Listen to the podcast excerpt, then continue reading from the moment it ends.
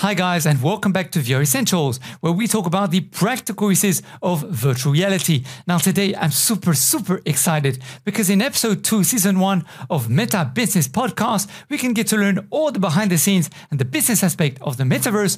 We're going to be interviewing none other than the creator and lead developer behind Walkabout Mini Golf VR, one of the highest grossing games that you can find on Facebook, Meta, Oculus Quest 2, the Pico Neo 3 Pro, also Steam VR, and probably other places.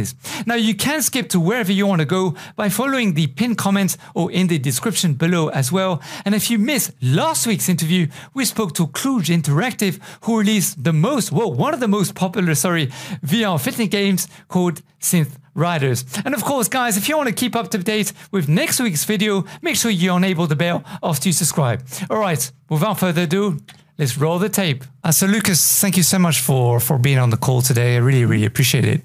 And you know, first of all, maybe you can just give us a brief introduction as to uh, who you are, what you do, and of course, uh, what was your role on Walkabout uh, Mini Golf? Okay. Um, so yeah, so my name's Lucas Martell. I was the, I am the the lead dev on Walkabout Mini Golf. It was actually a 95% solo project, uh, at least up until the point where it first came out. And then over the last nine months, basically, I've added a few more members to the, to the team. So we're up to about 10 people now, basically. Um, doing wow. more courses, doing DLC, just sort of like generally, um, yeah, just trying to get people want more courses. So we're trying to do a lot more as quickly as we can. Um, mm-hmm. But as for my history, I'm actually, I come from the animation side of things. Um, so I had done a short film way back in the day called Pigeon Impossible, which was the basis for Sp- uh, Spies in Disguise, which was the Blue Sky film with Will Smith and Tom Holland. So awesome. see, I come I come from a very deep animation background, and I've been mm-hmm. doing game dev for the last probably five or six years. Um, honestly, it kind of started off as one of those things where animation, you know, some of the projects, while they're very cool, um, mm-hmm. They've gotten larger and larger, and I found myself in a point where I wasn't getting to do much of the hands-on stuff anymore. Um, right. It was more writing, directing, and then sort of like, yeah, um, directing is mostly meetings. Um, and so game dev for me kind of started off as a way to get back to my roots of actually doing hands-on stuff and everything. So um, yeah, I've done. This would be the third game. I did one called Fifty Seven Degrees North. Um, another one called Laser Mazer. Both of those were mobile games, and then uh, yeah, Walkabout came up came out a little over a year ago. Right. So, I've been doing it for a while.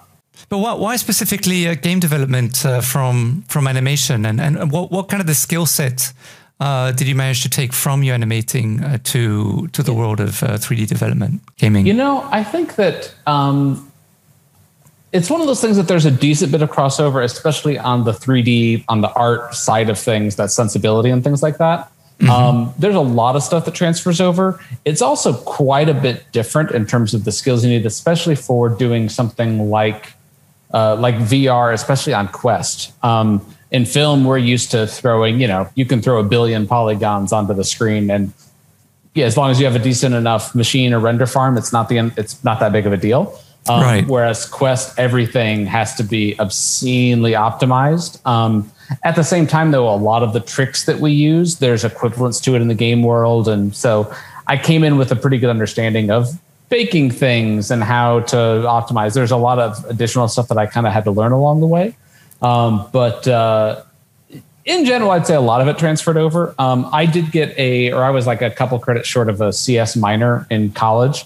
Um, mm-hmm. So I I've been coding since I was a kid. In fact, I even played around making some games when I was a kid. So right. it's just it's always kind of been like animation and game development were always sort of like two of my passions that were just sort of slightly different, you know, different incarnations of the same general thing of trying to make trying to make computers do what you want. So did you have to learn from scratch some of the coding languages or did you uh, were you able to transpire everything? How how how well yeah, you know, how did I you mean, surmount that? Um, I mean, the language stuff has never been that big of an issue just because, I mean, I started off when I was probably like seven or eight, writing something and uh, basically started programming on a Commodore 64. Um, right. And then uh, up to QBasic, I spent a lot of years making, like trying to make as a, as a pretty young kid, you know, 10 or 11, trying to make um, games in QBasic and just learning the, the concepts behind things. And then, right so the coding side of things is actually kind of one of the areas where I'm more comfortable. Um, where it gets harder for me is once you start going beyond like Unity is which we're using for Walkabout is great because it does sort of like it provides that infrastructure and that baseline that you don't have to sort of invent the engine yourself. Um, right. Um, at the same time, there's a lot more time. There's less time spent coding and trying to learn what the engine or the various SDKs and APIs are doing sort of under the hood because um, once you're trying to tap into something like the Oculus SDK, you really need to understand what the order of operations is and just how stuff is is happening at a deeper level. Um, yeah. what, what what what made you want to choose specifically Unity? Was it the the ease of use, the the kind of feel and mood the graphics provide? I mean, why not go with mm-hmm. something like Unreal and, and explore what that engine could have provided you? Well, well, I mean, a lot of it is also just because all of the games we've done in Unity, um, and because we have done a couple games on mobile, Mm-hmm. Unity just it seems to be more catered towards that. Um, I I'd actually be kind of curious to find out what folks on the Quest, um, if there's many other Quest developers using Unreal. Um, mm-hmm. I just everyone I know seems to be using Unity just because largely it was sort of catered more towards that. And there's some rendering optimizations that I know you can do in Unreal, um, but um, I also started using Unity probably eight nine years ago probably back it was just a whole different ball game and you know use what you know and right. even though I, I we've actually played around with unreal for a couple of projects actually even more on the animation side of things so it's one of those things that i'd i'd actually like to dip my toe into deeper but if you're starting a new project that you know I, I like to make the stuff not necessarily just learn new software for the sake of learning new software. So um, and it takes a lot of years of using any piece of software to really get to that point where you know the ins and outs and you know where stuff is at and some of the every engine has its quirks. So. Right. I, guess the only one that i uh, can think of in terms of uh, very simple kind of platform or the simplest platform would have to be tetris effects uh, mm-hmm. which uses the unreal engine and it's a very simple platform it's, it's not like assassin's creed and all these kind of things right um, yeah. so I guess, I guess they, I mean, if you were curious, you know, that would be a platform to, okay. to check out and see how they utilized it. Oh um, yeah, one one that using one on Quest that was using Unreal. I see what you're saying. Yeah. Yeah, that's right. Mm-hmm. Um, so when when you had to learn new stuff, what did you do? Did you just take time off and go back and to school, so to speak, or did you learn on the job? How how did you manage to um, to deal with these of. kind of challenges? sort of learned on the job. So there's actually another game that I had started off with that was kind of my internal passion project through our studio, Mighty Coconut. Mm-hmm. Um, and it was kind of something that I was doing in the cracks. And yeah, I was doing it in the evenings and stuff as kind of a way of just messing around and learning stuff. Um, I had also been doing it off and on kind of as a hobby thing for for several years. So again, it's it took probably three or four years of just sort of playing with it before I started using it more seriously. Um, and then the first game that we did, 57 North, was for the Merge Cube, um, mm-hmm. which, if you know it, it's sort of it's a just a foam cube that has basically tracking markers on it, but you could do some really interesting stuff with it. Um, mm-hmm. And so mm-hmm. we did a branching narrative game with that um, that was kind of layered. So if you're looking at it through your phone, um, you actually see all of the basically you can turn the cube and it actually has depth, almost sort of like you're looking into a shadow box sort of thing. Um, right. That was uh, so we merge actually um, we had talked to them and you know we had played around with it enough and and helped deliver a couple of projects that they felt confident enough basically having you know um, supporting us and making that um, and that worked out very well for us as an animation studio because the way that we went about it was very much like you would an animation project the coding on it, you know, to get, you know, other than using their SDK to sort of activate different things, mm-hmm. there was very, very little that needed to be done from a technical standpoint. Um, the bulk of that one was way more about the art assets, which were right. all 2D hand painted. And that was something where, you wow. know, we had a handful of 2D artists. So we set nice. it up in Shotgun with, I, I, think we had like 150 different layered images. Uh, and we just treated it like you would an animated project, just sort of like, okay, we've done you know, we did an animated series that had 2,500 fully animated CG shots. So wow, nice. that's sort of like you know, that's a big render farm. yeah, although everything's got GPU rendering, so we've been using Redshift from the animation side of things. So yeah, I think right. we had at the time we probably had probably 30 1070s, which would have been sort of the at the time that would have been the state of the art. Um, right. But uh, but yeah, using Redshift and all that to to crank out frames and stuff like it's it's gotten so so much easier. But uh, but yeah, it's it's just kind of one of those things where once you have a pipeline and all that sort of thing. So we we come at it from the opposite side, whereas a lot of game people might not feel as comfortable doing like massive amount of art assets. We're just sort of like, oh no, that's the part that we know how to do. We know how to build the pipeline right. around that. So. That's really awesome. How did you guys end up, you know, working on these really cool shows with all these people like you mentioned, Will Smith and stuff, and with Fox?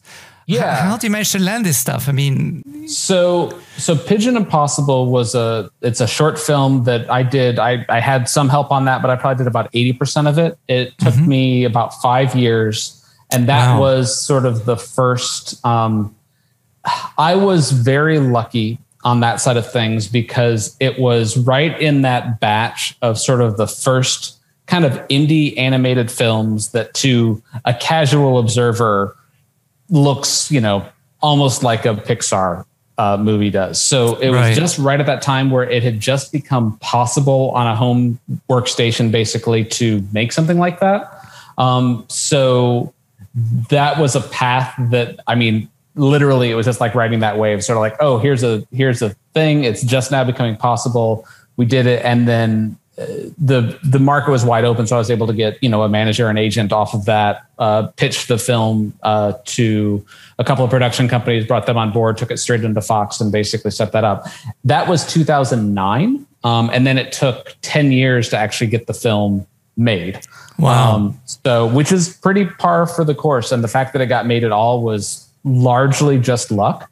Mm-hmm. Just because yeah it happened to have the right you know the right elements at the right time. And you know a lot of those studio projects um, die before they ever see the light of day. And we just happened to get very very lucky on that front. So yeah i think it's a combination of luck right place right time and the fact that it was like i said one of those very very early on projects when there wasn't much else like that. And the fact that it was a fairly mainstream four quadrant idea helped a lot.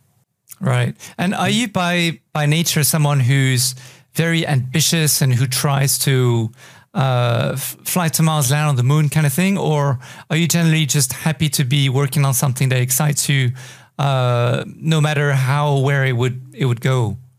I mean, I think I think both to some extent. Um, I think where I have found over the years that my sort of like my sweet spot is that I really like doing ambitious projects but with a smaller scale. You know, I'm not trying to be James Cameron or someone spending, you know, hundreds of millions of dollars on a project. I feel much more comfortable in that. So like, let's get a small team of really, really, you know, um, awesome people, and let's make something very cool that doesn't seem like a, you know, a team of three or four people could possibly make it. But, right. but, but yeah, so that's sort of where I find that my sort of sweet spot is. So that's why kind of walkabout has become what it has is that oh this is that's my sweet spot. Like you know 10 to 12 people sort of like focusing on one thing but a lot of you know a lot of our team is is just rock stars. Um, and that uh, yeah that's the that's the sort of project that i find myself most gravitating towards. Mm-hmm. um, i still have a couple of bigger ones and i still you know pitch shows and and movies and all that sort of stuff but um, uh, i also tend to find that i like making stuff more than i like spending a ton of time because in the in the film world 90% of your time is spent trying to get the thumbs up and the green light to get it made. It always feels like you're just on the verge of being canceled. I feel much more confident when it's a project that's like oh no we're going to make it and we have the resources to do it. Right. And did mighty coconut come about when you started to do game development or was it already uh, put together when you were doing the animation stuff yeah, so we started, it would have been 2014. So it was right on the heels of another short film that I did called The Ocean Maker. Okay. Um, all the stuff is on our website. Um, but yeah, so I had done The Ocean Maker with a small team of eight. We actually ended up, um, I kind of bribed all of the animation folks to work on that by I moved the production to this little island off the coast of Belize. And we all basically, right. we basically went down there for, there were eight of us for about seven weeks. And mm-hmm. we, we didn't render everything while we were there, but we pretty much came back with the film like 95% finished just in that sort of like, it's kind of like animation camp almost. Um, and yeah, and a couple of those folks who were on that have, they came on with Mighty Coconut and a couple of them are working on Walkabout Mini Golf right now. So where, where, where, where did the name Mighty Coconut come from? It, because it's we kind of wanted something beachy and something that kind of hit that sort of Caribbean vibe because right. essentially that was where the studio was started was actually it kind of in Belize. So, um, but yeah, but then once we had that film uh, finished or close to finished, we realized, oh, we kind of want to keep the band together to you know to what extent we can. So we started Mighty Coconut at that point. Um, how did you guys decide to go? Okay, let's do something about mini golf. So once again, sort of right place, right time, largely kind of an accident. Um, so the second game we made called Laser Mazer. Um, it's a game where you actually well, here I'll grab my phone. You actually play it by physically walking around in your real world, like ducking around obstacles and stuff. So we're okay. using the AR ARKit or ARCore on an Android device. Um, basically, it's like your six DoF tracker, and you're just looking through the phone as you as you kind of walk through these mazes. So right. um, that game was super fun.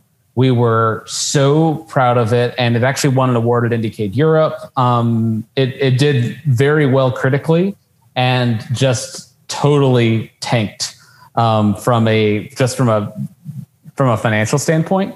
Um, right. And one of the things that we realized was that that idea of using a phone to do all this was just so new and different that people couldn't quite. It was one too many things. So like, okay, so you're using the phone to do this, but then it's also sort of like this maze thing and you're avoiding like it was one of those things that it was just a, a few too many new things for people to wrap their heads around right. um, and so after that we're like well we've got this technology what would be something that would be a little bit more accessible um, oh and the second thing about that was that because it was it was way better for people to actually play outside and people felt self-conscious physically walking around. Right. Um, it was actually awesome at IndieCade Europe because they did it at uh, uh, uh, Le CNAM um, in Paris, but they had a, it's basically a, a, a, they have a huge courtyard. And so we had right. tons of people just like entirely spread out around the courtyard, just like literally like walking through the middle of people's conversations because they're, you know, they're in their own little virtual world. um, but, uh, but anyways, so we were thinking like, okay, what could we do that would be a little bit more accessible, a little easier to wrap your head around, um, but also something that wouldn't make people feel so self-conscious that they didn't need the physical space. Um, so we actually started. Uh, we actually had the the mini golf game as just sort of like a prototype that was started off on uh, just on phone. Um, mm-hmm. And then when the Quest came out, I was like, oh, wait a second, we're already on mobile. We're already optimized for so many of the things they're having to deal with. I just kind of did it. And then the next time I went out to IndieCade, I showed it to Oculus and they were like, yes, do that. And so then I spent the next basically year sort of getting it ready and actually releasing it. Um, so, so you, yeah, you showed them, a, you, you, showed them you showed them a concept or you showed them uh, Actually, fine uh, I, I, got it working on the quest one i basically okay. just were like oh let's just see how you know how easy this is to develop for and i you know it didn't take too long to sort of um, port it over to mm-hmm. to it at that point or to the quest at that point. point and then i did spend probably two or three weeks just sort of optimizing it because to get it to run at frame rate on quest one is quite the quite the engineering feat um, mm-hmm. so I spent a decent bit of time with that, and then literally, I was yeah. While I was there, I, I, showed it to a couple of the Oculus folks, and at that point, there was only the Quest One, and they were really looking for content. It was a difficult. I mean, it still is a somewhat difficult platform to develop for, but at the time, I I had the sense that sort of like this is where VR is going, and I didn't know that it was going to get there. Like, so we released actually two weeks before the Quest 2 came out, and we didn't even know that that was about to drop um, until literally like a week before our release date. And they're like, oh, by the way, we just announced this. We've got another headset coming out. Um, we'll send you one for testing because you should be sure to support it. And then the Quest 2 just sort of right. blew up. So, very much there's jumping back to your original question, there's some, there seems to be a lot of sort of like right place, right time. But yeah, I do sort of like being on that cutting edge. And I think a lot of it just comes down to that I have a lot of projects in mind that I want mm-hmm. to do. And sometimes it's just a matter of finding the the right the right device or the right technology becomes available that makes it something that I can do either solo or with a small team of people as opposed to needing a massive development studio. Uh, so you mentioned that you're working with uh, Oculus. It sounds like you're working quite closely with them. Um, what, what's it like to to work with the folks at Facebook? I have to say Facebook because Oculus is right. Uh, Facebook is the actual company. So what what, right. what is it like to work with them? What kind of support did they bring you, or feedback, or I don't know, just give yeah. us some insights as to what it's like. I mean, so um, without breaking NDAs and stuff, like um, the, of course. the Oculus team over there pretty much runs independently of the rest of of Facebook. Um, so it so really that's Facebook. Still, Facebook Reality Labs, is that right? In fact, I don't even know exactly what because okay. yeah. So, uh, but basically, it's sort of like it's frankly, it's a lot more like working with any other console. Uh, basically, like yeah, like any other console um, that you're still going through certification. Um, yeah, in fact, that's probably the best way to put it. Is that yeah, much more like a console than it is about anything else. That you're just mm-hmm. you have your dev relations person, um, you've got a tech person, and then once you release, there's an actual sort of store person that you sort of have your points of contact. And it took mm-hmm. me a little while to understand that side of things. That's that's one area where I would you would think that sort of like oh you've done some business or done some animation projects and stuff like that that like oh you know how it works but the way that the games world works is like completely different it operates by its own set of rules and even the right. you know a lot of the you know in the in the film world where you stay ha- you know you've got your you got your uh, development person, you've got an exec at the studio, you've got a handful of people, and it totally does not sort of like there is no one to one relationship with any of that. Right. Um, but uh, but yeah, so I mean, as far as the the actual support, I mean, it was one of those things where I've been working much more closely with them, sort of as we got up to the point of launch. Mm-hmm. Um, other than that, it was mainly just sort of I showed it to them and they're like, yes, do it and let us know. And so they would check in every couple of months, be like, hey, is it ready? I'm like, yeah, I need a little bit more time. Um, and then it wasn't really until the game was like about, you know, basically ready to go into certification that really started working more closely with them. So. Right, and uh, what what about uh, because you you now have Walkabout Mini Golf uh, on Steam? What is it like to work in contrast with people from Steam or from Valve, or is it uh, you don't really talk to anyone. You just upload it and then let basically, it roll on its own. Yeah, yeah. Basically, I mean, I'm sure that some of the AAA folks probably have a contact person over at Steam, but mm-hmm. I mean, the nice thing about Steam is that it is sort of this the openness. Um, the downside of Steam is that yeah, you don't have someone sort of helping you through that. You don't. You know, they just have so many different games um, coming through all of that that you really sort of are kind of more on your own, basically, to to figure it out. Um, it's also a totally different. There are say there's say what you will about sort of like the walled garden approach. I mean, Apple is sort of the same way, just in the sense of sort of like that. You know, here is our device, and here's how it mm-hmm. works, and here's the OS, and everything is sort of a very closed ecosystem. Um, while that can be so a lot of people don't like that, especially on the consumer side of things. As a mm-hmm. developer, it makes things like 10 times easier to develop for because you're not having to think of like, oh, what happens if this G2 user happens to have a 970 instead right. of the 10, you know, a 1070 or something. Just, there are so many weird hardware combinations and so many people who are who have set their own settings set up in a in a very different way than you could ever sort of possibly test for. So right. And what what are some of the things you've had to do for Steam to make sure that uh, it can work on cross platforms from HTC to Valve to HP Reverb or, or different cards, you know, all, all this kind yeah. of stuff. So, I mean, less of it on the direct side of things. I think mm-hmm. that the bigger thing. So, I actually brought on a couple people to help with the Steam port. Um, Farbridge is the name of the studio. It's a friend of mine's studio. Um, mm-hmm. I've worked with them um, on a handful of projects throughout the years. So they handled the the Steam port directly, but I will say that I think the the biggest challenge on Steam at the moment, it's specifically sort of a Steam Unity thing because everyone's sort of like, oh, OpenXR is where everything's going. Right. However, the OpenXR integration isn't actually ready for prime time yet. And yes. because everyone's ready, everyone's like, oh, OpenXR is going to solve all these problems. They kind right. of stopped developing all those other ones. So we're in a weird in between state where in a year from now, VR dev is going to be awesome.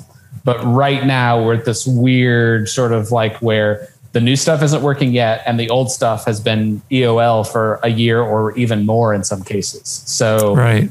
There's just a whole lot of that sort of that sort of stuff. Um, it's also complicated a little bit more by the fact that because we're doing a lot of updates and we are mm-hmm. we're going to be re- releasing a lot more content, we need everything to live together in the same project. So we had to go up to Unity 2020 for a variety of reasons, but Steam would have been way happier to be back at 2019. So you kind of you have to sort of like find that that you can't just sort of go with the ideal solution for each platform because you need it all to live in a single project and and yeah, play nice with each other. Which uh, the the VR platforms definitely do not play nice with each other at the moment. Right. Hence OpenXR, which we all hope It'll be, that, it's gonna be great when it's ready. Yes. Right. Mm-hmm. Um, so what about cloud computing? Now we have uh, at the moment we we have Valve who released a Steam Deck, right? Mm-hmm. Personally, I was what I was excited about was the fact that even though it's not VR ready at the moment, mm-hmm. um, you know, it, if it does well, which hopefully it does, then obviously they would come up with a new device, mm-hmm. and then logically speaking, that device would be compatible with the next Valve, which they're planning to release. Mm-hmm. Uh, we don't know when exactly. It could be next year or in two years. But it's yeah. supposed to be a wireless device, uh, regardless what it's like. So, how, how does the cloud computing excite you in terms of getting, you know, Walkabout Mini Golf and other future projects in the future, uh, you know, in the future, uh, to get more distribution, so more, people get to to try it? Um, well, I guess that'd probably be a different thing. So, like, cloud computing versus Steam Deck would be to like two very very kind of opposite ends of the spectrum it feels like because and this is i haven't really done too much research in it but my understanding is steam deck is essentially sort of a it's essentially sort of like a laptop but put into a, a form factor that is almost more like a switch is kind of my understanding of it a portable pc kind of thing yeah basically yeah but it's not actually doing sort of like stadia type cloud sort of like pulling everything in remotely is it uh, to my understanding no it basically it's doing uh, it ha- things locally. It ha- it's doing things locally. That's right. Yeah. Mm-hmm. Yeah. I mean, I think that my gut says that VR, I think there's always going to be, there's still going to be a PC VR sort of like there's people going to be developing games for that. I think that VR is largely, I mean, it's already moving away pretty hard from that. I feel like it's going to be moving more and more towards standalone devices um, and whether that's a Steam Deck tethered to something. I don't actually know the specs on it, sort of like just how that compares in terms of like, say, yeah, I'm sure that it's got more power than uh, than like the Quest 2, but I don't know. I can't imagine that it's like a drastically different thing. So, well, I think I think what's very interesting about it is that you can basically plug in a normal display and run any Steam game. Yeah. Um, so that's amazing, but you yeah. can't plug in. Uh, you know your Pico Neo into it or, mm-hmm. or, or your Quest into it using the the cable or or, or, or the wireless version, which yeah. I think is is very interesting that that's lacking there. Um, it seems like they likely will fix. Or I thought I even heard um, someone saying that, oh yeah, they're already starting to play around with that because enough there's been enough interest around that. Right. likely someone will be doing that. And that's the other thing, sort of like I feel I feel like a lot of folks have said, I think that VR, sort of like, especially with what we're doing, is sort of like we do sort of need a bit more of a unified experience and a bit more of like a console type thing, which is like that's kind of why Oculus is doing what they're doing at the moment with the Quest.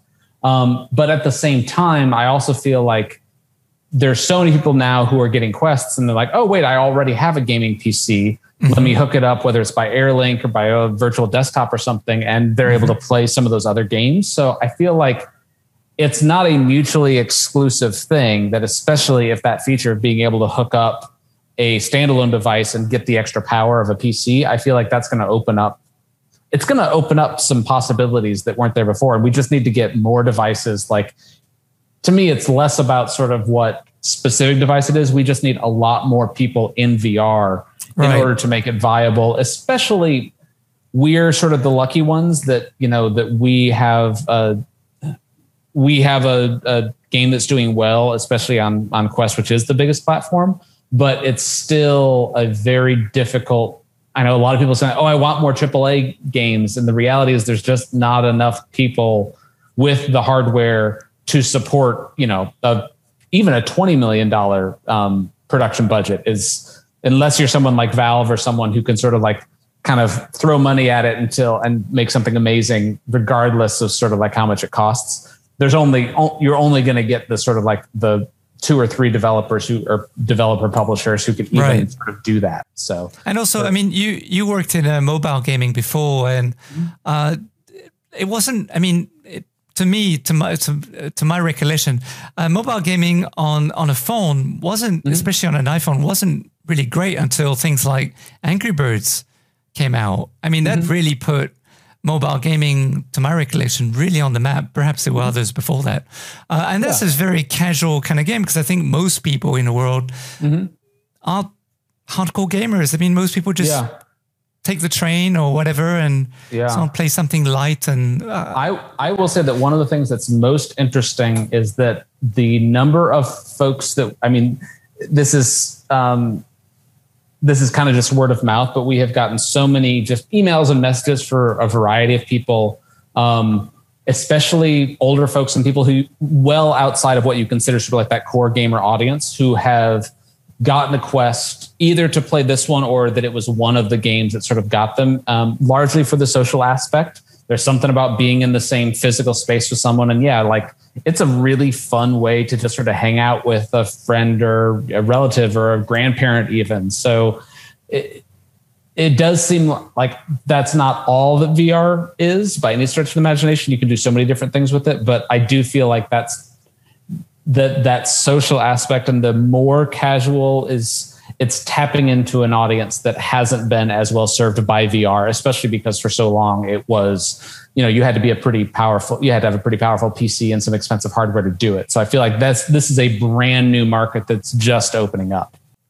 So for Walkabout Minigolf, how challenging was it to actually develop the multiplayer side? Um, it wasn't as difficult as I was expecting. So I had never done multiplayer before. Okay. Um, and in fact, it was something that I didn't even have it in there until Oculus was sort of like, I was like, hey, we're almost ready to go. And they're like, you really need to add multiplayer. It's like, okay, I'll learn how to do multiplayer. So fortunately, a golf game is something that is one of the easier ones. You're not having to worry as much about player lag and just a lot of the balancing things because everyone's running their own physics simulation on their own um, on their own system. So it was relatively easy to get it going. Um, after launch, there was probably a few months in there where I kept where we added a lot of features to it because I think the more difficult thing was finding how do I put this? It was finding a lot of the things that frankly no one had kind of even dealt with before because being on a being on a quest most people weren't playing hour long matches. They would be playing like, you know, you know, even if you hopped into something like 10, 15 minutes is probably about the length. And even if you ended up playing with someone for an hour, it was different rounds. Whereas we literally had people playing hour and a half games if you had five people in a room on a difficult course. So there was a lot of times where people just like, oh, they just took off their headset to go to the bathroom and it would disconnect them. So we had to add a lot of ways to help people reconnect and to let people join games in progress. And it's a lot of that like once you once you sort of know the problem, it's not that difficult to actually implement the solution. Um, it's just figuring out what those what the problems are to begin with. And it was sort of, yeah, it was just kind of a weird spot where like no one, like to my knowledge, not many people have, have sort of had to deal with that. It's sort of like what happens when people, yeah, when you've got a multiplayer game and someone just takes off the headset for 10 minutes mm-hmm. and goes gets a drink. So little things like that, that, that proved to be a, an interesting sort of user case to account for. Is a lot of the coding uh, that you implement in VR very similar to a traditional 3D or 2D uh, game using Unity? Yeah, it's it's virtually identical to uh, as far as the coding side of things. Other than getting your input from that, um, mm-hmm. really the bigger difference would be on the design side of things and really designing for VR and um, thinking a lot about interactions. I think the one other challenge that we we have, especially because um, golf is very much a one controller game, where you typically will just hold to, hold the controller with um, uh, two hands. Mm-hmm um, designing for that has been a bit of a challenge just because half the number of buttons. Um, so you can't do some of the more complex interactions or yeah, some of the the multi or yeah, like two thumbsticks sort of like uh, dual controller sort of stuff. So um, there was a decent bit of that that was also sort of like there's I, I think that most of the golf games are doing the same thing, but it's a problem that everyone has to deal with when they're kind of going against the grain with something like that. Right. And uh, I mean, I also imagine how do you manage to get, because you wanted to get it to a certain extent as close as possible to the real thing, right? So when mm-hmm. people are under the headset, they feel mm-hmm. like they're on the course, they feel like they're actually playing mini golf. Yeah. Um, I mean, how how tough is it to get the ball to respond in a specific way when it's hitting uh, or colliding with, you know, uh, uh, I mean, when you're hitting the ball to get yeah. it to re-respond, uh, spin in a way or mm-hmm. stop in a certain way, or I don't know, the feel with the, gra- the virtual grass, all this. How, how tough is it to get all those pieces together? Uh, so I happen to have done a lot of physics stuff. In fact, the other game, um, it was on our website for a little while, but it was actually a, a pinball puzzler. Um, and that's the mm-hmm. game that I actually hope to come back to. It's called Ball Nova. Um, I hope to come back to that maybe in another six months once the rest once the team is fully up to speed and we're and we're uh, we're cranking on that. I might I'd love to dip my toe back into that because it's one of those things that it's like it's only like six months away from completely finished. Um, right. It just got abandoned for you know for life reasons. Um, so I had actually wrote the physics engine of that um, myself. And having done that and learned the ins and outs, I already sort of had a bag of tricks and knew what to kind of run into. So that kind of proved to be a bit of the um, basically I was able to kind of work out all the problems. So when it came time to this one, it wasn't as difficult, but it was largely just because we had already spent a lot of time solving a lot of those problems and um, and dealing with some of that. So yeah, it's not as it's it's not easy, but it's also the only thing that is physical and that is moving around is basically the the single ball, and then we do have some obstacles that spin, and of course your putter. Um, but it's a relatively small set. You're not having to deal with balls colliding. Um, actually, I guess we do actually have that in the menu, but but in general, sort of like sphere collisions and all that sort of stuff aren't nearly as complicated as a lot of other physics that game game folks have to deal with. Well, what were the most important attributes to the game when you first conceived it and then started off to producing it mm-hmm. uh, to you that that you know what what what are the core things, the core values, or the core mm-hmm. items that you wanted from the game uh, without going too crazy? Because I know it's a very creative kind of uh, production. Yeah, I mean, I think that probably the the biggest thing that that people notice the most is that we we really wanted. There's a lot of games like this where they'll sort of like, oh, it's sort of like here's a hole, and then you'll just go into a void and like here's a different hole. And I I felt that one of the things that's kind of fun about mini golf is the fact that you're on a course and you can see, oh, I'm going to come up to that hole, you know, in a you know in a little bit, or that you see a, a place up at the top of the cliff that uh, eventually you know that you're going to get up there. Um, and so I think that one of the things that we spent a lot of time doing was sort of like it's not just the holes, it's the entire environment around you and making sure that everything connects and is actually walkable, just like a real course. Mm-hmm. Um, that I think is probably the the biggest thing that we spend a lot of time on. Um, that uh, that yeah, that that kind of defines what the what the game is as opposed to many other golf games. What were some of the thrills that you would want, or would you you you would want to see in uh, in the game that you feel are a nice to have, but not not a must have? Um, you mean things that we've already done, or things that we're hoping to add in there? Well, things that you wish you know are because you, you must have had such a huge list of things that you would have loved to just throw into the game, but you're like. Mm-hmm. Well, we can do this later. We can do that later because yeah. it's not a must have. It's it's a nice to have.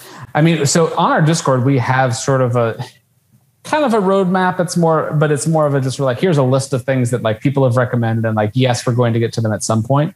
Um, we've kind of been we haven't updated a few of them more. Re- I mean, the the more recent one that we added was smooth locomotion. Um, mm-hmm. The flying ability was actually something that that was never part of the design. And then as we were testing out the smooth locomotion, one of um, one of our course designers found a way that they could sort of like glitch off the map like but it's kind of nice to be able to go here to this place and so then we just implemented flying properly. Um, and that turned out to be a huge hit that was never sort of like yeah just one of those happy accidents. Um, but yeah we're we're wanting to do a lot more with different um, uh, different course modes. Um, race mode is something that a lot of people have asked for. Um, also just a handful of quality of life stuff in terms of um, how you're managing like i know right now if you're in a if you've got two people in the same room playing against someone mm-hmm. else remotely we need just some basic stuff to be able to like oh push to talk or mute you know there's a handful of things like that that are just basic quality of life things but our list of those is so long that it's sort of like we're getting like we're slowly chipping away at everything but we do have quite literally a mountain of of of things that are on our list. So we're just kind of getting them in order of priority, but also when it makes sense. Like when you redo one part of the system, it makes sense to also fix. You know, if you're ripping out the kitchen, or if you're ripping out the sink, fix up the whole kitchen at the same time, basically, while you're making a mess of it. So, um, but yeah, so no, there's a there's a lot of those, and luckily we're in a boat where because we are a very actively developing game, we've released three courses. We do have another one that's going to be dropping here before too long, and then DLC after that. Um, so it means that we kind of get to keep coming back and we get to keep hitting a lot of those requests that people have had or just things that are on our personal wish list that would be cool. Okay. So take us through uh, what, what, how, how do you go about designing your map? So think first you'll go to the pub and have a beer and brainstorm. Mm-hmm. how, how did the maps come into fruition? Well, so we actually just did. So we're a hundred percent virtual studio, but a week ago or two weeks ago now, we just did. Um, so first, yeah. Well, we we actually did an in person, uh, like an offsite. We actually did sort of a company retreat where we hatched the next sort of seven courses that we're going to be working on. Um, we kind of knew, but it was sort of like, oh, prioritizing, and like, okay, here's the release date that at least we're aiming for. We haven't announced anything yet because with a team of our size, if one person is out for any stretch of time, like it can push back release dates and all that sort of thing. So, um, so we we spend a lot of time. I mean, for us, it's always a balance of sort of like what is the what is the theme of the course, especially in mini golf? That's that's super important. What's something that's different than a lot of the other things that we have done? Um, we always like to kind of like keep it fresh and try to. We're starting to push quite a ways beyond sort of like what people would think of like traditional mini golf, and now we're getting into just like what would be the coolest place you can think of to put a mini golf course. And now we're starting to do that, which is a lot of fun. Um, and then so it usually starts off with uh, with that sort of general sort of like what it is, and we usually come up with some basic design things like here's the shape language, here is the type of gameplay.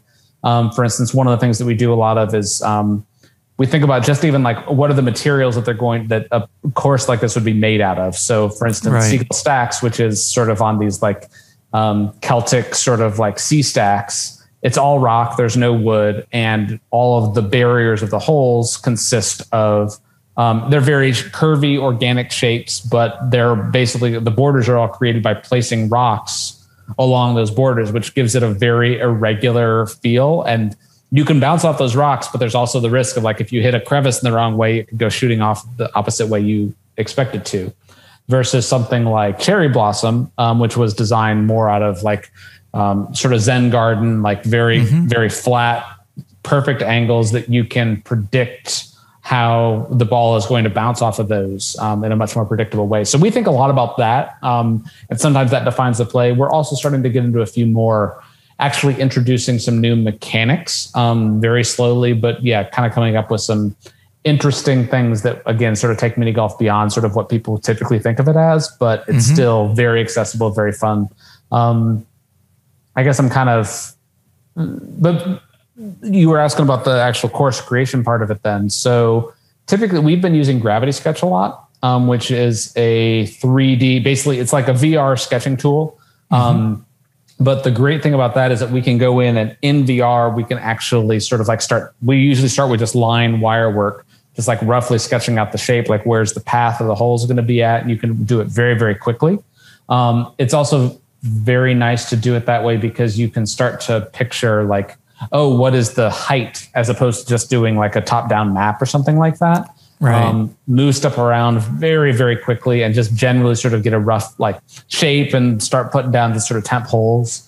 Um, and then we go through and we actually really start to like, okay, now that we know the rough shape, let's actually start try to make it real. So we come up with the actual hole designs. We come up with um, a lot of times we'll nudge things around to make it just visually more appealing. We always try to design in a couple of some you might call them wow moments. Not every course has them quite the same way, but like on Tourist Trap behind me here, there's the mm-hmm. moment where you never even see the back nine of the of the course until you come out of the cave, and suddenly there's this whole other part of the map that you've mainly just maybe you've seen a couple of palm tree tops back there, but you've never actually gotten right. to experience it. So mm-hmm. we actually kind of try to do that to hide little areas so that you you come across them throughout the normal course of play. Um, so after you've proved the art direction, that's when it goes into production, or does everything get interweaved? I mean, everything is kind of production. Generally, what we try to do is we try to get a course fully playable, and mm-hmm. so it's mm-hmm. basically like a gray box. Um, okay. So um, myself, Henning, and now we've got one other person on the team kind of doing these designs, and everyone has their own thing. Henning, when he does his designs, he does lighting. He like really gets it to the point where like this almost feels final. Um, right. And then a modeler comes in and actually does the more detailed work. When I'm doing stuff, it does tend to be more true gray box, like it's just blocks and spheres mm-hmm. and sort of like okay, I know there's columns here, there's walls here. Um, and then we let our concept artist sort of like do a draw over and kind of define what the space is going to be. But still before it goes into that modeling it's fully playable so you can actually play all 18 holes and walk through the course so it's well laid out and you know exactly what what the course is going to be it just hasn't it doesn't look pretty yet uh, you mentioned that you work remotely so how do you manage to to get everybody keep them motivated and you know get all the information across and and you know doing this remotely? Because it can't be easy. Um, it definitely you lose some stuff by working remotely. Um, this game actually is probably one of the better ones for doing it this way, largely because each course takes about like three weeks, three to four weeks through each step of the process. So the designer will basically be working out the gray box, like I was just talking about, for yeah, probably about three weeks. And by the end of the three weeks, they probably have like a playable version of it. Um, then the modeler comes in, does their thing, and then we get into lighting and optimization and finaling and everything. So right. there's a few there's a few other things in there as well, but in general, it's sort of like it's you could just do sort of like a weekly check in as opposed mm-hmm. to for us coming from the animation world, it's not uncommon to have someone working on, oh, they're working on a shot and oh, this shot's only going to take like, especially for TV animation, it's going to take like three hours. And so you need to give them like 10 shots and constantly checking in that sort of stuff. So right luckily that um, that sort of helps. The other the thing that is actually the best for us is well, Gravity Sketch. We're using some of their co-spaces, so we can actually all hop into the same Gravity Sketch together. Um, and actually be drawing on stuff and like pointing at stuff. Um, we do the same thing with the courses too, because we can actually all hop into a course and it's almost like being in the same room with them that, you know, we can point out stuff like, oh, hey, I found a little bug here. I found this little crack that lets the ball fall through or a variety of other things that you can actually mm-hmm. just you have those conversations right on the course. So right, that's very um, helpful. Yeah, so I mean, VR in particular, actually, VR multiplayer in particular, it makes that actually work surprisingly well. And uh, now, I, I, I, mean, you you've been in the business for quite a while, so I wouldn't say you guys are an indie dev because you're a proper studio. Uh, what some of the things that you think? Uh, let's just you know, think like sliding doors, uh, you know, the mm-hmm. movie. Um, if you're an indie developer, how do you think this project would, I mean, how would you have started this project compared to uh, how you actually did it? Because you, you did it in, in uh, not so much as an indie development, but more of a, of a studio. How different I mean, you think it would have been?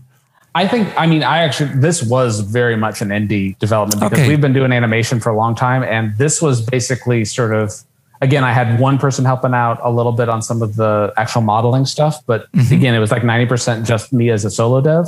Right. I did that. And so the actual release of the project, I did completely independently of, um, you know, it was nights and weekends, and it was kind of my COVID project while we were in lockdown that I was sort of like, right. hey, I need something to focus on. So that was largely what, how I was sort of like dealing with the situation was by not dealing with it and just going into my little VR world. Um, right. So, uh, so no, so I mean, this was actually done very, very much like an indie project.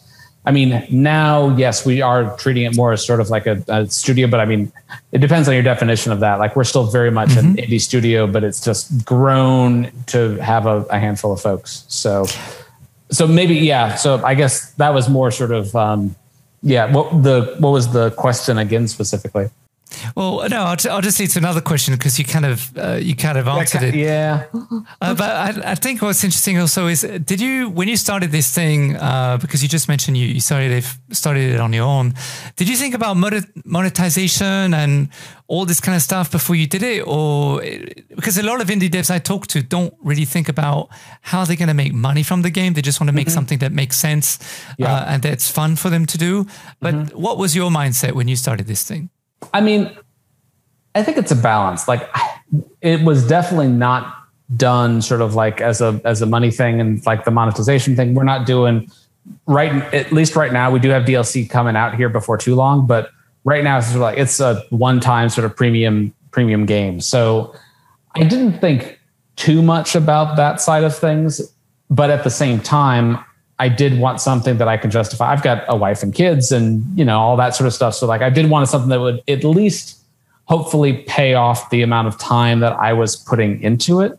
Um, in an ideal world, but we've had a couple of we, basically our other two games did not do that. So I did not expect it to be nearly as successful as this has been. Um, but I would also say that there was a little bit of thought in that just because sort of like, oh, mini golf just seems like not from a money standpoint, but strictly from a sort of sense that like a, an audience standpoint, like they're like, I want a really, really awesome mini golf game. Other people want it. Virtually everyone loves mini golf and it just so like there were there were there were definitely some some thoughts along that but i think it was more about sort of like thinking what the audience wants versus straight just sort of like how are we going to make money off this thing so. And so when when you started the project, now obviously it was self funded by yourself, mm-hmm. um, but then did you did you go out and try to seek funding? Uh, if so, how do you manage to to find the funding to expand the team? Um, yes, no. So at the moment now, we've basically uh, it's all sort of self funding. I have, other than the you know, other than setting up uh, basically projects within the sort of like the LA system for film stuff. Mm-hmm. Um, I've I guess there was sort of like the one project, a film project that I brought on a, a, private investor for. It's something that I have not had great luck with. And it seems like a lot of times you end up spending more effort going after that or trying to find that person mm-hmm. um, as opposed to just making it. So I think that a lot of it comes down to more like, I mean, this is the thing that I would recommend probably to a lot of other indie devs or people trying to do it is sort of like try to set the scope something that you can do that does not require that. Um, this right. was the sort of thing that, like, if this had just been sort of like, oh, those four courses, or you know, maybe we would have done an extra course or two, it would have been, you know, I still would have been super happy with it. Um, it's only been because we like it's done well enough that that now sort of like the the team is sort of like the the game is actually funding the team. So the more people buy it, the more you know, the more courses that we're able to put into production, and we're hoping that the DLC like that's another thing that's sort of like we don't need the DLC to make money. We just need it to break even so that we can keep the team on and keep doing more and more courses.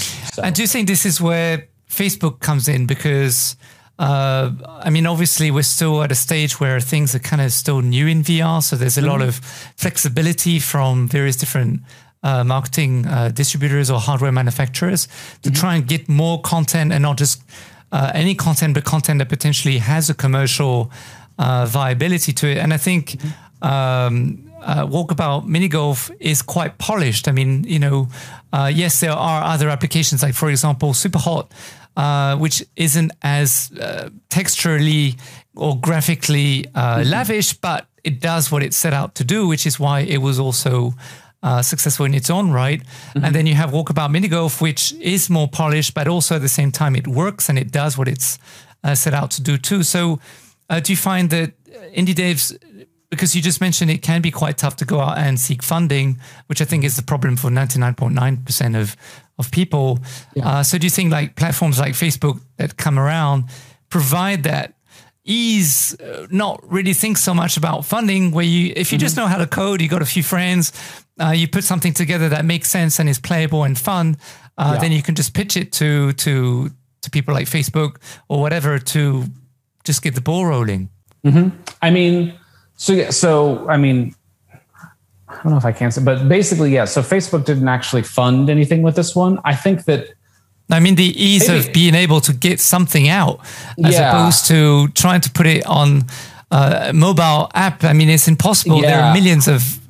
I, I think that what I would say with that is sort of like, especially for indies, sort of like it's very difficult to sort of know the market until you've released a game or two. So the first, so 57 North, um, we did that. It's like a, it's a little over an hour. It's fully narrated with all that. We actually did that project in less than two months. Um, and it, again, it was largely because we had a, we had a, you know, we had five or six people on it that were basically, they were rolling off of an animation project. We had a window. So like, okay, let's do this and, and, and get it done. Um, but, uh, but that was very so. I mean, ironically, that one actually had way more people behind it than Walkabout, um, at least at the time that we were, we were doing the development on it. But um, that one did okay. Actually, the thing that was kind of interesting about that one is because of the merge cube, is that there were a lot of folks who got the merge cube, but there weren't a ton of apps available for it, especially at the time. Um, and so when people were talking about the merge cube, we naturally came up in the conversation. I think that's sort of where we happen to get lucky and land with this, where a lot of folks, if they're getting a quest, you know, they're likely at least aware of Walkabout, which is, a, you know, again, that's largely just luck at the time that we happen to to launch. Um, so I think that one thing that would be a really good sort of recommendation for um, indies is to focus on sort of like that cutting edge stuff or something new and something original that the AAA studios aren't going to be able to do because it just takes them so long or they're not in a position where they're able to take risks. So coming up with what that hook is, like whether it's a gameplay thing or whether it is the actual the device that you're aiming for, um, mm-hmm. those things can help dramatically. Because if you're just trying to do just any mobile game, mobile is a absolute nightmare to try to make money on unless. You have that sort of like that one killer thing, you know, unless you become Monument Valley basically and you do something so cool and so original that it just it becomes its own own little thing. And even then, on, especially on mobile, you still have to have a lot of know-how and marketing savvy, and that's I think an area where a lot of um, indies have a hard time just because it's difficult to get that it's difficult to get that message out there.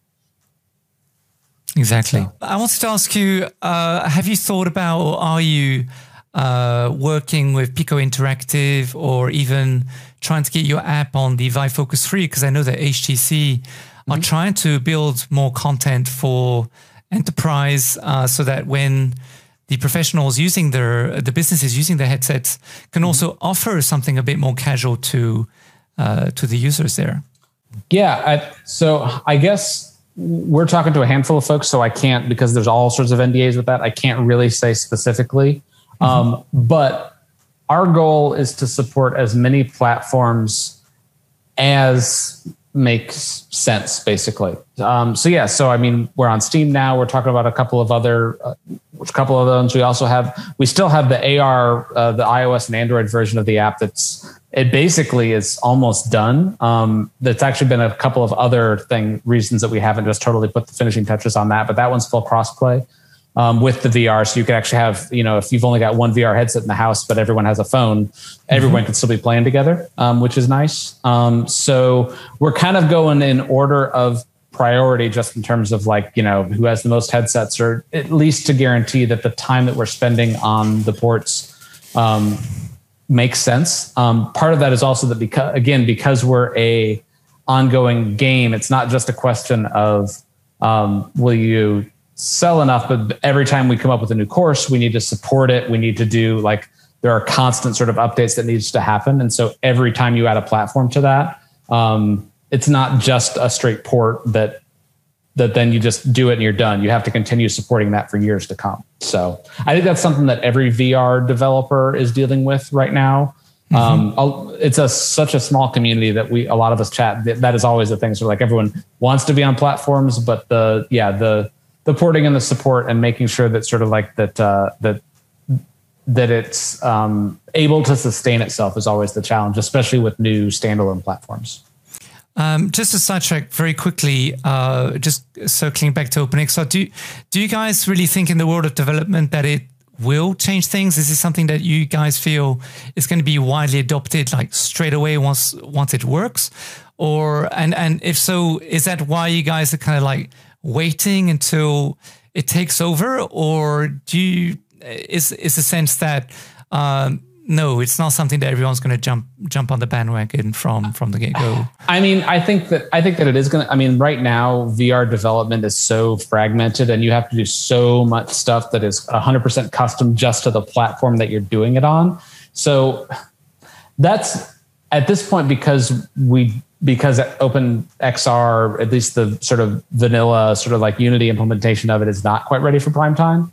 Um, I don't think that that is that's that's not what's necessarily holding us back, but we're not sort of like theoretically once it works it shouldn't be any more difficult than adding another platform. And if you happen to get three platforms out of supporting openxr then great.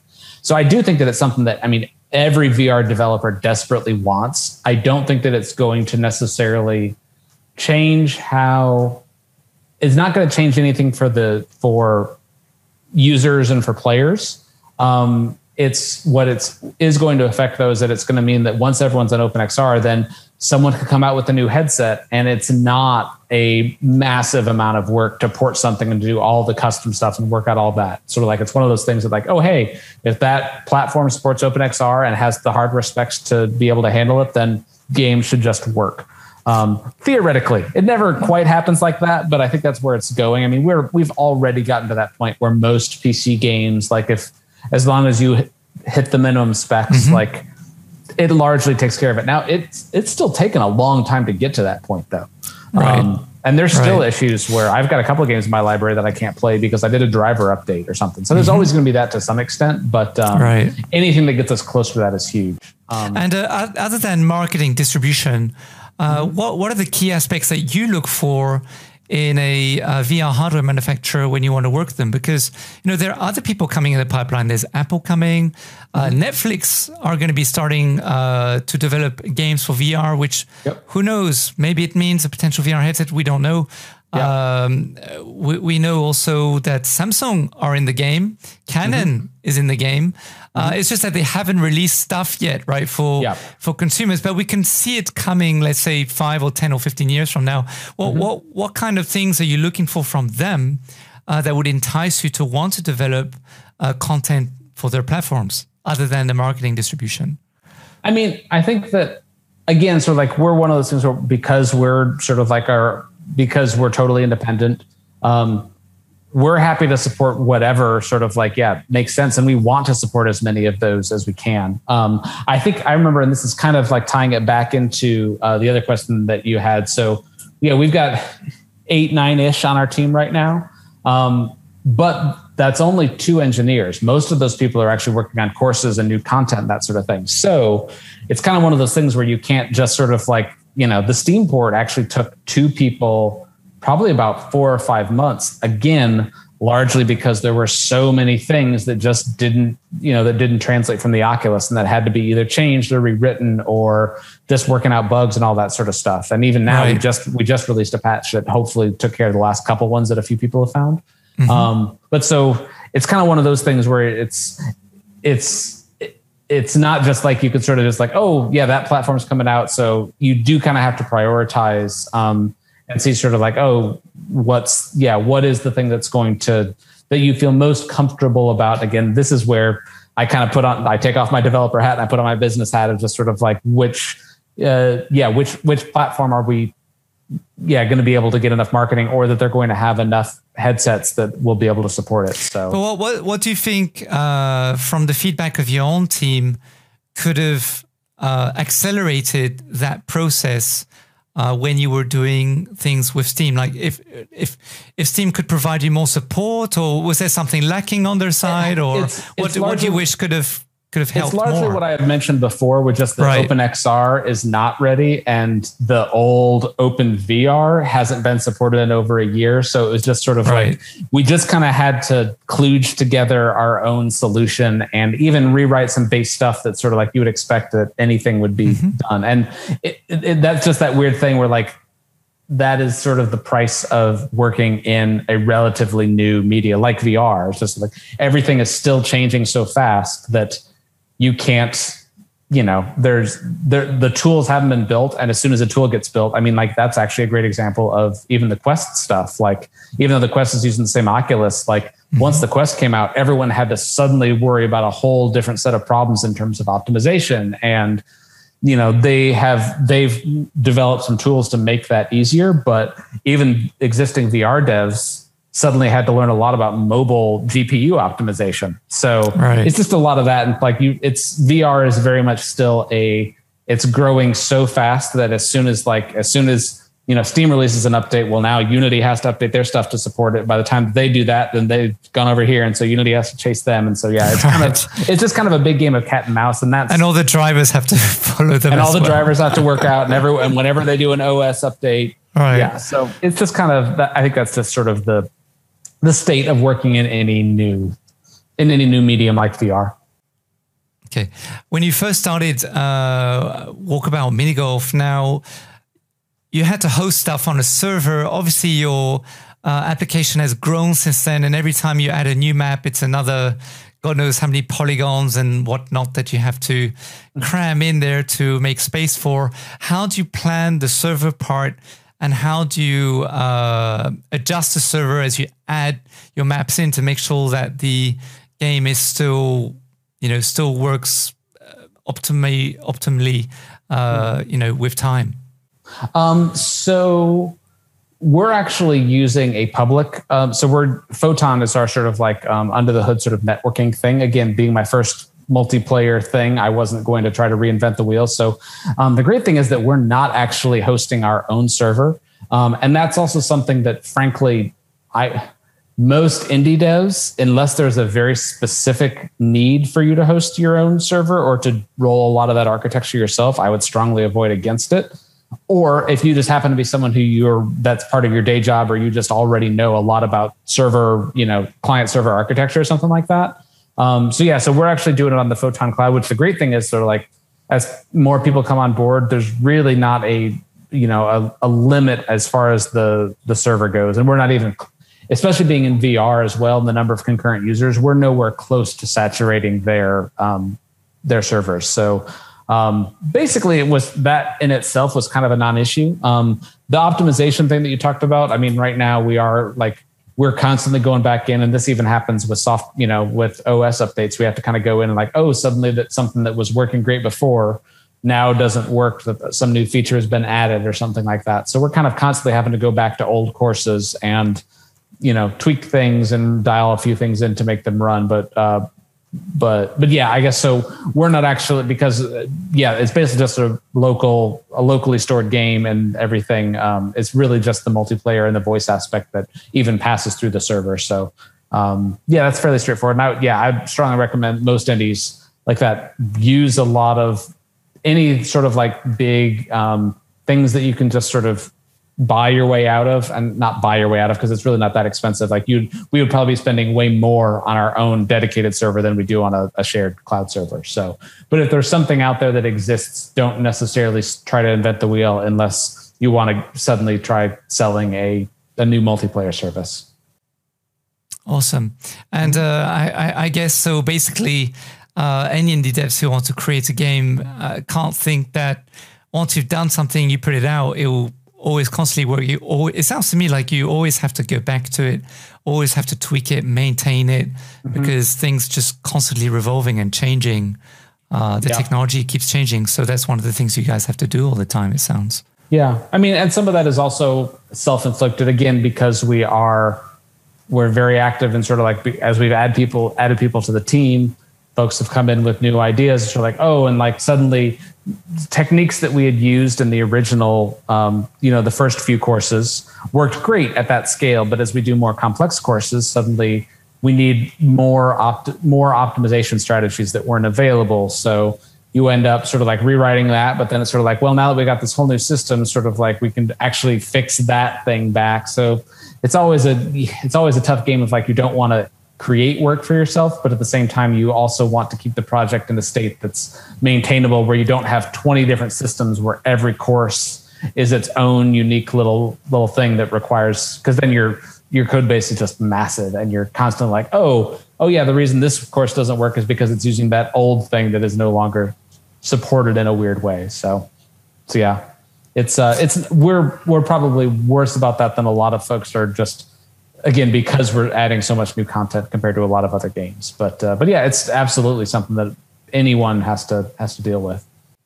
Uh, I wanted to ask you a business question. Um, most entrepreneurs that I've spoken to, uh, when they come up with a new entrepreneurial concept, not necessarily a game, just any other entrepreneurial things, mm-hmm. they often think about exiting. That's really the strategy, which shocks me, uh, or, or, really shocked me. You know, I'm like, well, why? Yeah.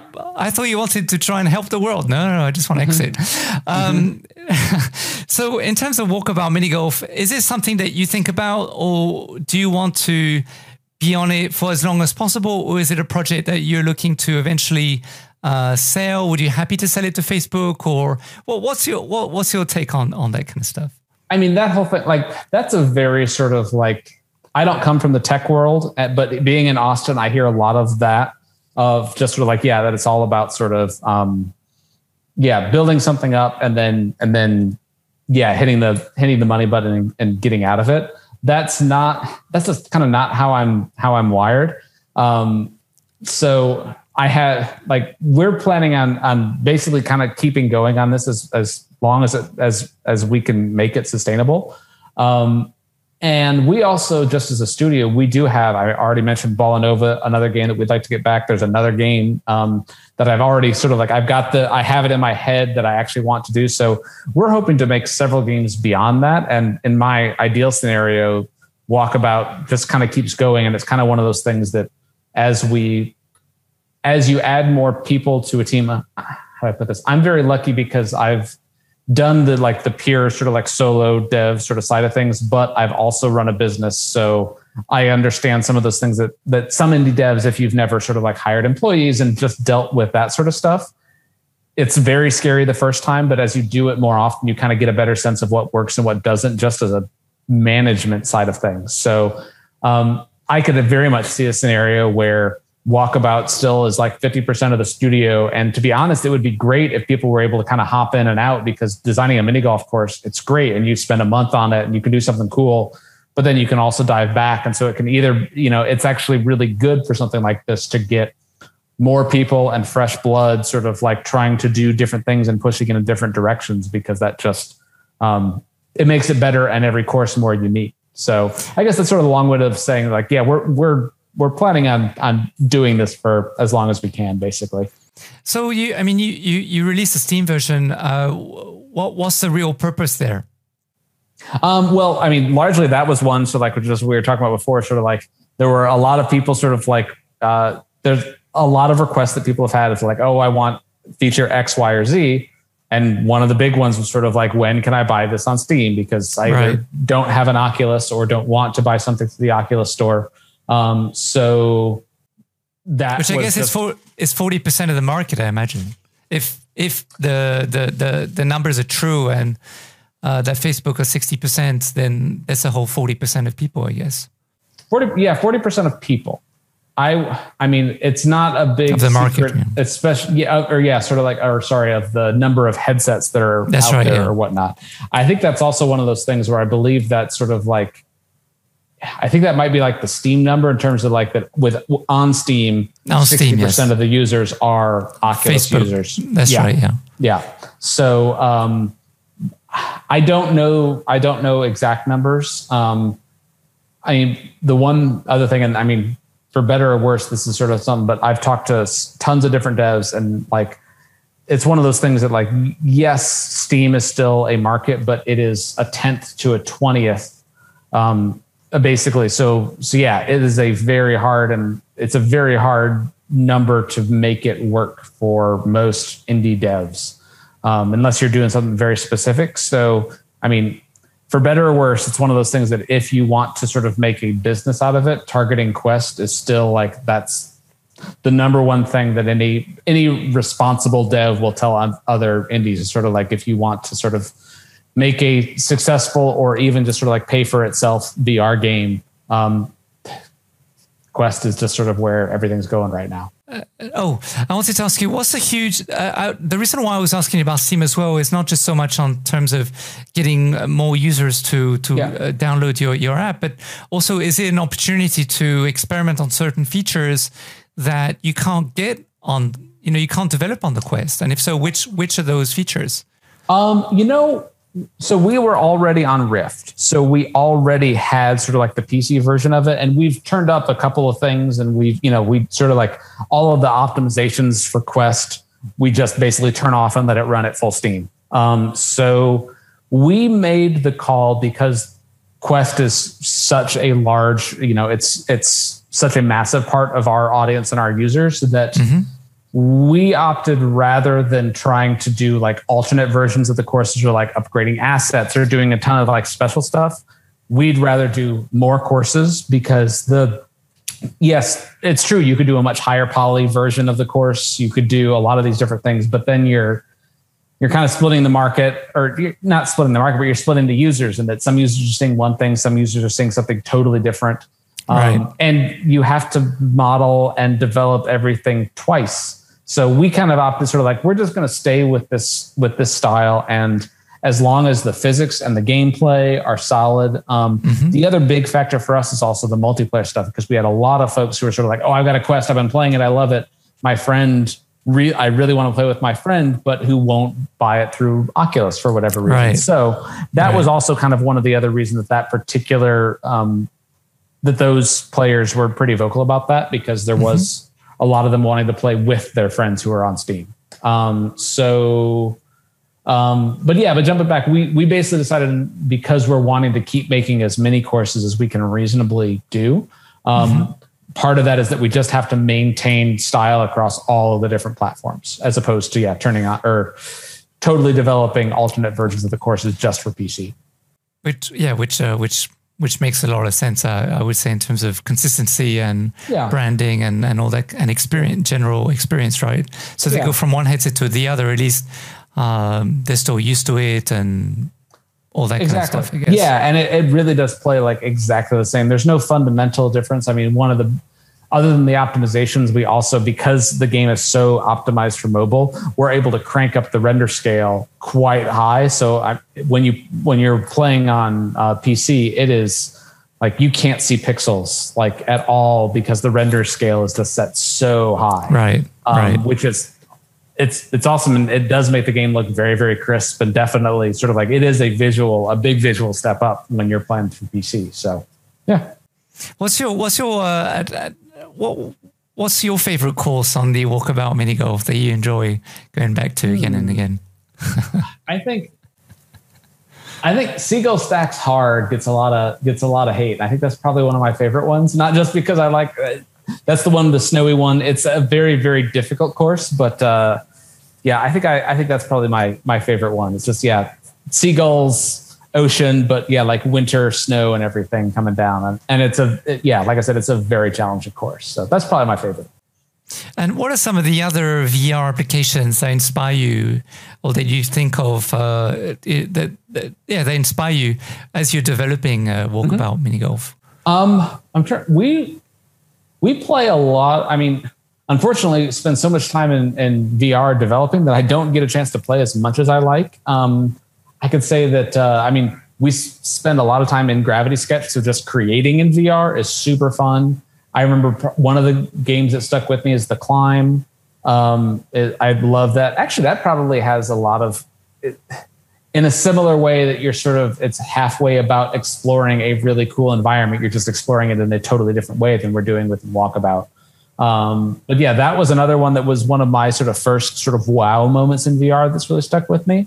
Um, I'm trying to think of some other ones. Actually, a lot of the other sports games, there's just something about the replayability of mm-hmm. a lot of the sports games um, that is, it's just a really natural fit, especially for that more sort of like casual audience. Mm-hmm. Um, and I think the one other thing that's also, and part of this is just because this, it's the nature of VR um, but one of the things that I love about the space right now is, as much as I love how pretty a lot of triple game, AAA games are and stuff, um, the big barrier for me and a lot of my friends in my age group um, is that I've got two kids and I just don't have time like to sink 30, 40 hours into a game. Um, so something that delivers a really tight two to like to me sort of like eight hours is about the max. Otherwise, I just literally won't have time to get through it. So I think that's one of the, the other really really nice things about VR um, at the moment is there's just a lot more of those really tight but short experiences uh, right. coming out. So, so for anyone who's learning how to code uh, or who's studying how to code, and they're going to graduate or they're looking to get into the business, mm-hmm. um, what you know, what are three key pieces of advice that you could give them uh, for them to even think about getting any shot into this business? Okay. Oh, I got to do th- well. We'll see if I get to three. Um, okay. the, the first one that popped into my mind just when you said that is, uh, especially on the game side of thing, ship a game. You will learn so much more by shipping a game than you will by spending years and years developing something. So even if it's something small for mobile, for whatever, for the app lab, just like just anything you could do to just sort of like get something done and actually let people play it. Um, some of it is the coding side of things. Some, honestly, even like even if you have no interest in anything other than being a coder, there's a lot of stuff that will pop up once you're kind of like I've been like we've been talking about a little bit of sort of like oh thinking about like not only do you have to ship this game but you also have to maintain it and you're going to have to go back into that code every so often in order to just sort of like keep things running correctly or things like that that it just it's a very very helpful thing to have something out there. Um, it also there's a lot of other reasons to do it but but yeah for for folks who are more on the technical side if nothing else that there's a, there's it's well worth it to just get something shipped. Um, trying to think of other other uh, i'm blanking on a couple other ones because that was the first one that came up. Um, i'm going to stick with that one. It's sort of like that is all three. Ship ship ship um, and if I come up with another one before we, we end talking, I'll, I'll chime in. Well, how important is it to meet other developers or non-developers or just, uh, you know, getting yourself to be connected to to other people, even if you don't get to work with them straight away, just joining Discord groups or any other form. Is that something that you know would be quite important to to new people in in this industry? I think that it's good. I mean, if nothing else, it's great to have sort of a tribe. Um, and finding that tribe is something that, yeah, that I feel like um, a lot of people will naturally seek out. Um, so, yeah, I think, I mean, it's always good. I would also say that, especially more on the learning to code side of things, it's also one of those things that that is a skill set that is much more driven by. So, if you're thinking in terms of like some people think like, oh, networking, it's much less important on that side of things because it's really going to be your por- portfolio that does it. Um, I guess maybe even one other thing that I would say is, um, and this is something that we deal with in the animation world a lot, mm-hmm. um, but uh, your degree matters zero. Um, so as much as I sort of like, if you learn better in that environment and you're able to learn things faster by being in a more traditional learning environment, that's great. But all that matters at the end of the day is what you can do and the projects that you have on your portfolio. Um, so, yeah, even though I went to, I was actually a music major in college. Um, so I kind of came from a totally different side of things. And I did a lot of technical stuff, recording studio, and a lot of audio things that have, have carried over and I still get to use a little bit. Mm-hmm. Um, but um, but yeah, but basically that's that's one thing that's sort of like that's when we're when I'm interviewing somebody or something like that, like that's I might glance at that, but it really has zero bearing on on um, the decision to hire someone or whether you're able to make a successful game or not. So uh, so yeah, just just know that as much as some of the some people will try to push you towards that, most people in the industry won't won't care at all about that. And do you find that VR enables people who are a bit older, for example, in their 30s, 40s, or even 50s, or beyond that, uh, to want to change career and give it a crack, you know, give it a go to to explore how to to to be into VR?